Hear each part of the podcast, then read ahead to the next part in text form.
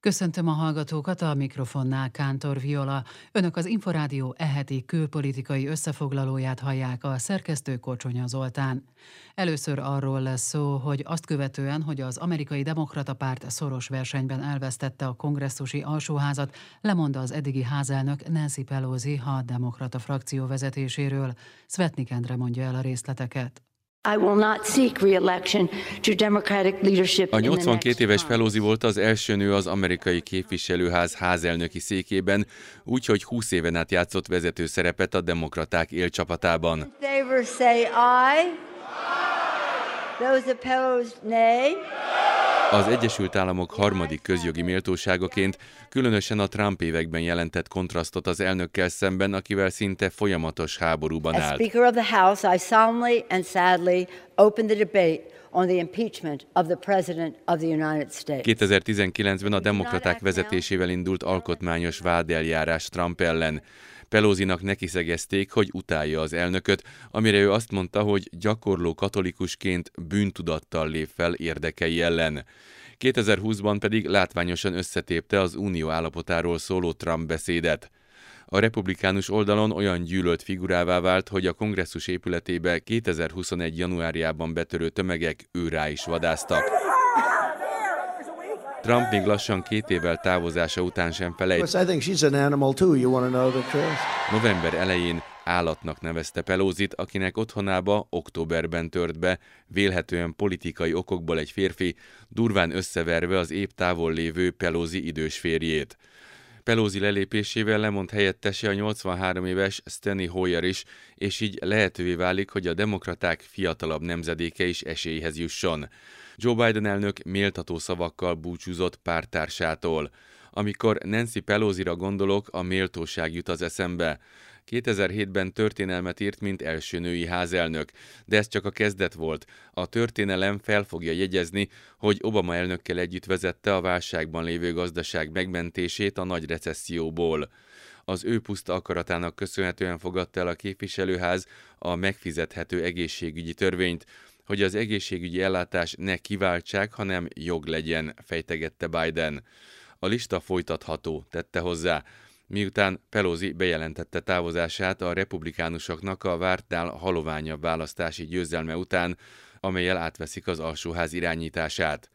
Pelosi felidézte, hogy 1947. januárjában járt először a kapitóliumban, amikor apja képviselői esküdtett. Nem gondoltam volna, hogy háziasszonyból házelnök leszek.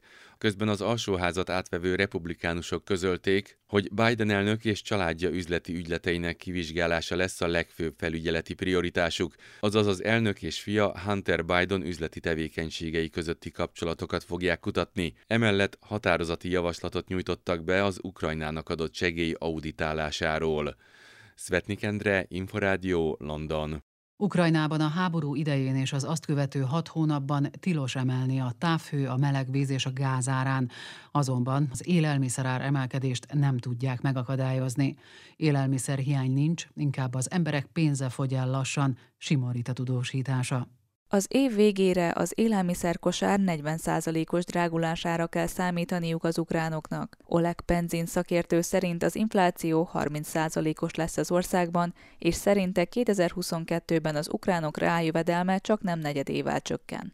Az utóbbi időben a fizetések nem, viszont szinte az összes termék ára emelkedett. Az Ukrán Állami Statisztikai Szolgálat adatai szerint az év elejétől a hús ára 50%-kal nőtt, a pékáruk havonta 10%-kal drágulnak. Ebben az esetben az áremelkedést nem a gabona hiánya okozza, hanem az energiahordozók felértékelődése.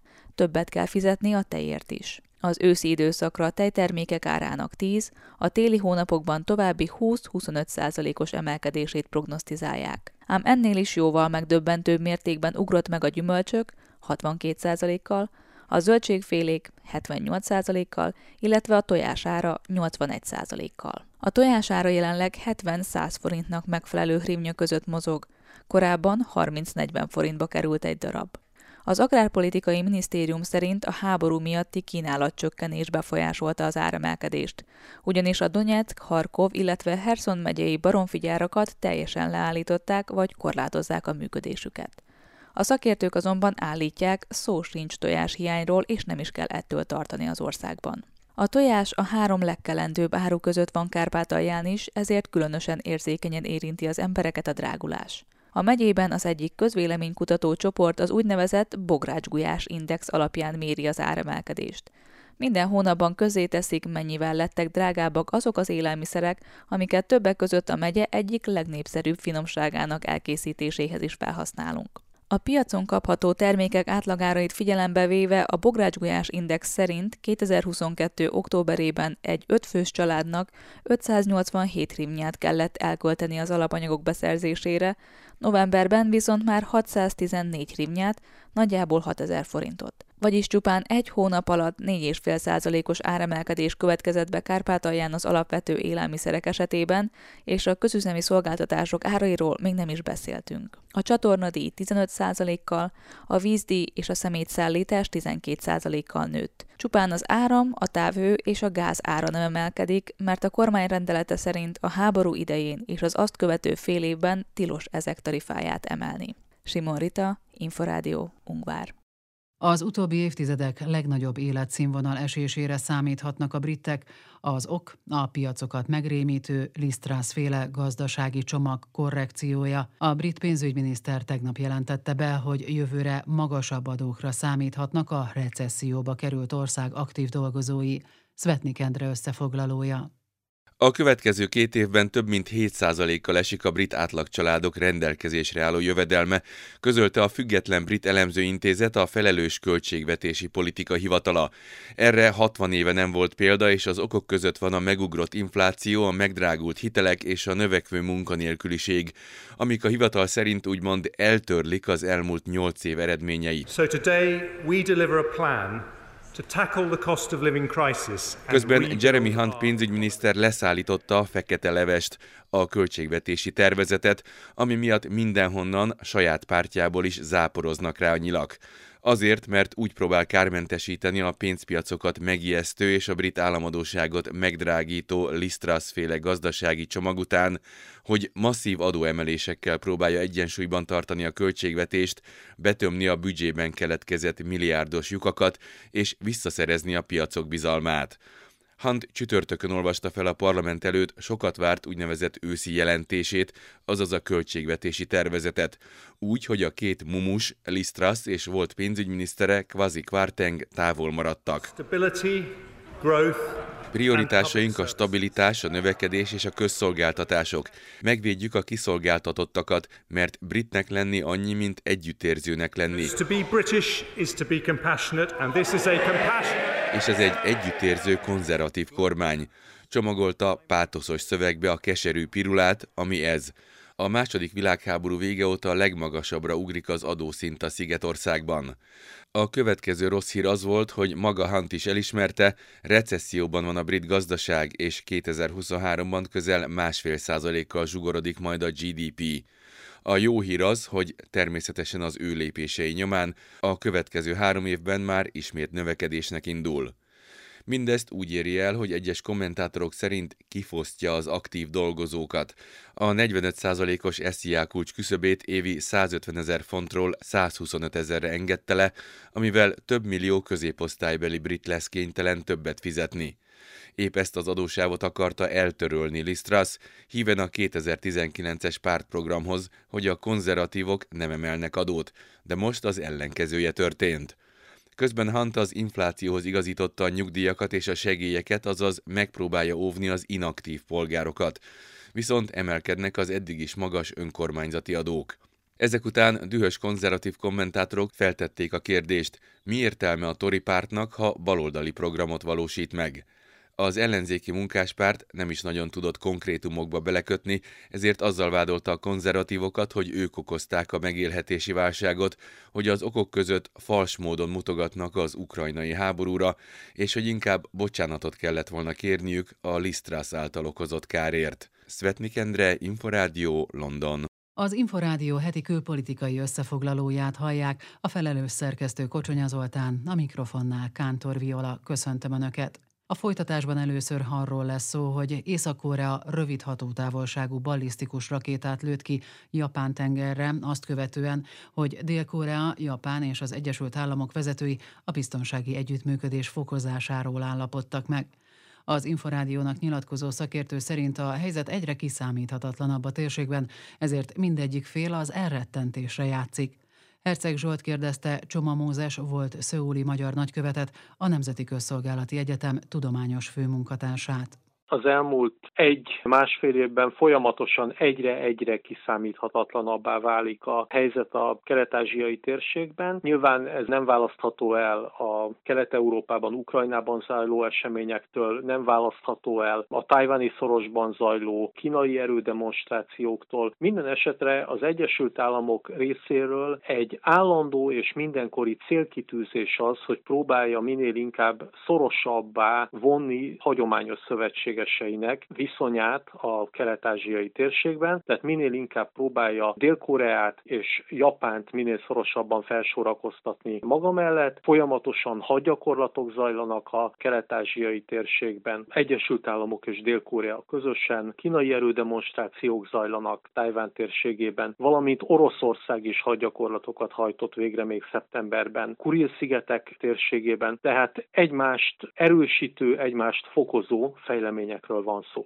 Az, hogy Fenyán interkontinentális ballisztikus rakétákat is tesztelt, ez tulajdonképpen illusztrációja ennek a konfliktusnak. Egyértelműen az ENSZ-BT határozatainak a megsértéséről van szó. Az ENSZ hosszú évek óta megtilt mindenfajta rakétakísérletet és ilyen jellegű erődemonstrációt Észak-Korea részére. Észak-Korea többszörösen demonstrálta már azt, hogy az ország bármely részéről képes rakétákat indítani, képes tengeralattjárókról is rakétákat indítani az ország felségvizeiről, képes alagútból kihúzott vasúti kocsikról is rakétákat indítani, tenni. Teljesen egyértelmű, hogy Észak-Koreának megvan az a kapacitása, az a technikai lehetősége, hogy bármikor rakétákat indítson. Észak-Korea problémájának megoldásának katonai alternatívája nincsen. Tehát itt bármikor kitörne egy tényleges konfrontáció, egy tényleges háború az észak-kelet-ázsiai térségben, az óráknak a leforgása alatt képes lenne milliós nagyságrendű áldozatokat követelni, mert egy hihetetlenül túlnépesedett régióról van szó. Észak Észak-Korea egyértelműen erődemonstrációként, illetve a térségben lezajlott amerikai dél-koreai hadgyakorlatokra válaszul hajtja végre ezeket az erődemonstrációkat, kölcsönös elrettentés zajlik. De miért a 2018-as Korea közi találkozó eredményei már a teljesen elolvadtak, vagy azok nem is voltak eredmények, az egész találkozó csak egy porintés volt? Akkor nagyon bizakodó volt a világ. Többször zajlott már le a koreai félszigeten, hogy nagyon-nagyon bizakodó a külvilág, világa éppen aktuális fejleményekkel kapcsolatosan. Legelőször 1972-ben volt ilyen a helyzet, amikor sikerült a két Koreának megállapodni arról, hogy mi legyen a majdani újraegyesítésnek a három alapelve. 2000-nek a nyarán is ugyanilyen optimista volt a világ, amikor lezajlott az első Korea közi csúcs találkozó. 2007-ben, amikor a második Korea közi csúcs találkozó lezajlott, akkor is optimista volt a világ. Azt kell tudni, hogy a koreai félszigetnek a helyzetét mindig két dolog határozza meg. Az egyik dolog az az, hogy éppen az aktuális szőuli hatalomnak, éppen aktuális szőuli kormánypártnak milyen a indítatása, balközép indítatású, vagy pedig konzervatív indítatású. Amikor létrejöttek ezek a csúcs találkozók 2000-ben, 2007-ben, illetve az ön által említett 2018-as csúcs találkozó, akkor mindig balközép indítatású dél-koreai kormánypárt volt hatalmon, akik sokkal inkább engedékenyebbek, illetve kompromisszumkészebbek az észak koreai rezsimmel kapcsolatosan. A másik dolog, ami szintén nagyon befolyásolja a koreai félszigetnek a helyzetét, az Észak-Koreának és az Egyesült Államoknak a viszonya. Ugye 2018 az az időszak, amikor Trump elnök volt hatalmon, aki meglehetősen kompromisszumkész volt az észak-koreaiakkal. Kapcsolatosan ugye három alkalommal is találkozott Kim Jong-un észak-koreai vezetővel. Idén tavasszal ugye hatalomváltás volt Dél-Koreában, tehát ismételten konzervatív irányítás alatt van Dél-Korea, és ugye az Egyesült Államoknak az elnöki székében is már olyan vezető ül, aki kevésbé kompromisszum kész az észak-koreai rezsimmel szemben.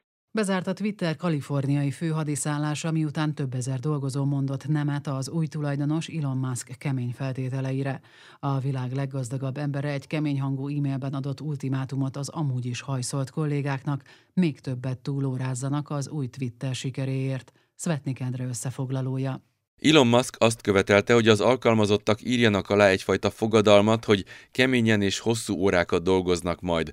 Úgy tűnik azonban, hogy több százan, sőt ezren mondtak nemet, és ez a tény már a cég és a mikroblog platform működését fenyegeti. Péntek hajnalban érkezett a hír, hogy a vállalat ideiglenesen bezárta irodáit a dolgozók előtt. A közösségi médiában aktív felhasználók pedig elkezdték kongatni a vészharangot, búcsúzni a Twittertől és jelezni, hogy más platformokra vándorolhatnak át.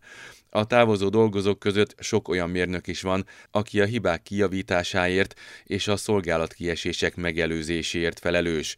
Mindez kérdéseket vet fel a Twitter stabilitásával kapcsolatban. Musk és a hozzáhű kemény mag pedig olyan megalázó lépésre kényszerülhet, hogy vissza kell édesgetnie néhány gyakorlatilag kirúgott fejlesztőt. Érezve, hogy a vártnál nagyobb volt az aláírást elutasítók száma, Musk enyhített az egy héttel ezelőtt kiadott a munkahelyekre való visszatérésre vonatkozó utasításán, és csütörtökön közölte az alkalmazottakkal, hogy engedélyezik számukra a távmunkát, ha a vezetőik azt állítják, hogy kiválóan dolgoznak. A Twitter később e-mailben jelentette be, hogy hétfőig bezárja irodaházát és letiltja a dolgozók belépőkártyáit, írta a New York Times. Egy belső forrás szerint csütörtök este lassulni kezdett a Twitter appnak az alkalmazottak által használt verziója. A forrás azt is megkockáztatta, hogy a nyilvános verzió az éjszaka folyamán összeomolhat, írta a Guardian. Ez ugyan magyar idő szerint hajnalra nem következett be, de a webes szolgáltatások kimaradásait figyelő Down Detector weboldal arról számolt be, hogy jelentősen megugrottak a felhasználói jelentések az oldal problémáiról. A BBC technológiai tudósítója megjegyezte, hogy Musk keménykedése nyomán teljes fejlesztő csapatok nélkül maradt a Twitter, és hogy nem lesz elég ember, aki ki tudná javítani az üzemzavarokat. Becslései szerint a korábbi körülbelül 7000 alkalmazottból 2-3 ezer maradhatott a cégnél. A hivatalos amerikai kormányzati fiókok közben lépéseket tettek, hogy a polgárok más platformokon tudják elérni bejelentéseiket.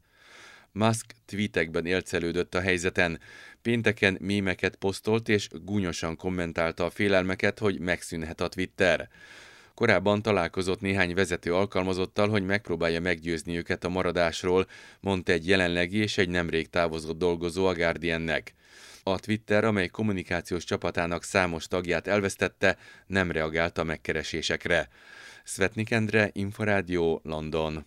Ahogy múlt hét óta várható volt, Donald Trump bejelentette, hogy 2024-ben újraindul az Egyesült Államok elnöki tisztségéért. A Nemzeti Közszolgálati Egyetem Amerika Kutatóintézetének tudományos munkatársa szerint a korábbi amerikai elnök valószínűleg nem tudja alkalmazni egy az egyben a megválasztásához vezető korábbi 2016-os képletet. Rozgonyi Ádám kérdezte Csizmazia Gábort. Egyrésztről valóban van egy alap, amire tud építeni, mert hogy van precedens. Tehát a 2016-os képletet kellene elméletileg ugye megismételni. A gyakorlatban viszont ez nem működik, ugyanis maga a félidős választás mutatott rá, hogy a Trumpi álláspontokkal és retorikával önmagában, tehát nem csak, hogy nyerni nem lehet, hanem bizonyos szavazókat, és kifejezetten itt a független szavazókat, tehát a pártsemleges, sem republikánus, sem demokrata párthoz nem, szorosan nem köthető szavazókat, illetve az elbizonytalanodott, illetve mérsékelt konzervatívókat kimondottan taszítja, vagy legalábbis nem tudja magához vonzani. Bizonyos körökben pedig kimondottan, tehát ellenfél tér felén pedig kimondottan aktivizálja a szavazókat, itt értelemszerűen főleg a demokratákra kell gondolni, akár a mainstream liberális, akár a progresszív szányra. És akkor de vannak egyébként konkrét csoportok, akik nem fogékonyak a felmérések alapján, nem fogékonyak a Trumpi jelöltekre. Itt le, ki lehetne egyébként a kertvárosi lakosságot, és azon belül is egyébként kifejezetten a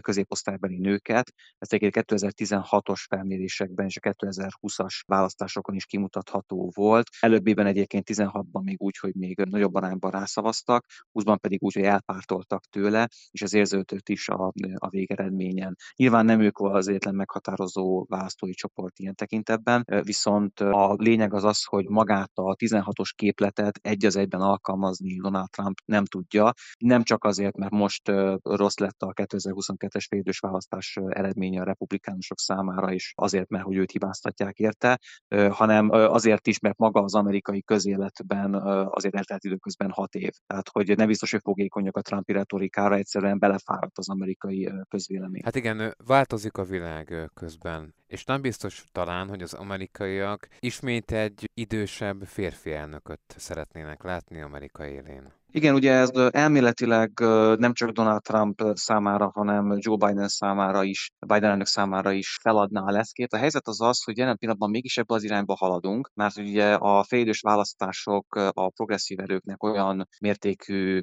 hát lényegében győzelmét hozták, tehát az alsóházat hiába fogják valószínűleg elvinni a republikánusok, ez annyira gyenge lesz ez a többség, illetve a felsőházat, felsőházban még romlik is valószínűleg a pozíciójuk, hogy igazából ezt a választást ilyen értelemben a republikánusok elvesztették. A demokraták és az ő köreiként belül kifejezetten a progresszív erők pedig győztesnek tekinthetik magukat, ami kettő dolgot jelent. Egyrészt azt, vagy többek között kettő dolgot hoz magával. Az egyik az az, hogy önigazolásként értelmezik a, ezeket a választási eredményeket, tehát nem fognak változtatni a politikájukon. Másrészt pedig hosszabb távon készülnek, tehát hogy a 2024-es választásra is ezzel a, ezekkel a pozíciókkal terveznek megjelenni. Az, hogy ez helyes következtetés, vagy nem az ő részükről, ez nyilván 2024-ben fog kiderülni. Biden elnök esetében ez ugye kettő dolgot jelent, ami rögtön az első bejelentése sajtótájékoztató sajtóján érződött, hogy nem, nem kíván változtatni a politikáján, annak ellenére, hogy exit pollok is bizonyítják azt, hogy még liberális szavazók, a demokrata szavazók körében is azért vannak aggályok itt a gazdaság helyzetével, az inflációval, élelmiszer és üzemanyagárakkal vonat, üzemanyagárak vonatkozásában. Másrészt pedig, hogy vannak kritikusai, tud arról az elnök, hogy vannak kritikusai, akik nem tartják szerencsésnek, hogy tulajdonképpen 80 évnél idősebb életkorral indul másodszor, hogy 2024-ben a választáson, az elnök választáson, de hogy tulajdonképpen megerősítette ő is, hogy dehogy nem, ez a szándéka mert hogy lényegében ebből a szempontból a pozíciója megerősödött. Szóval igazából demokrata oldalon erre lehet számítani, ha csak valami közben nem jön. Republikánus oldalon pedig hát egyőre Donald Trump a jelentkező, ha nem is esélyes, de jelentkező arra, hogy 24-ben induljon, de ugye ez még korai, tehát nyilván várni kell még rá majdnem egy évet, hogy bejelentkezzen a többi potenciális jelölt, akik viszont szinte biztos, hogy fiatalabbak és más profilú, más hátterű és más profilral rendelkező jelöltek lesznek. Úgyhogy ebből a szempontból nem kizárt, hogy kimondottan fiatalabb elnöke lesz majd 24-ben az Egyesült Államoknak, csak jelen pillanatban ezt még biztosan nem lehet kijelenteni, mert egyelőre kettő idősebb jelentkező fette fel magát nyilvánosan. Önök az Inforádió heti külpolitikai összefoglalóját hallották, a szerkesztő Kocsonya Zoltán, a műsorvezető Kántor Viola volt, viszont hallásra.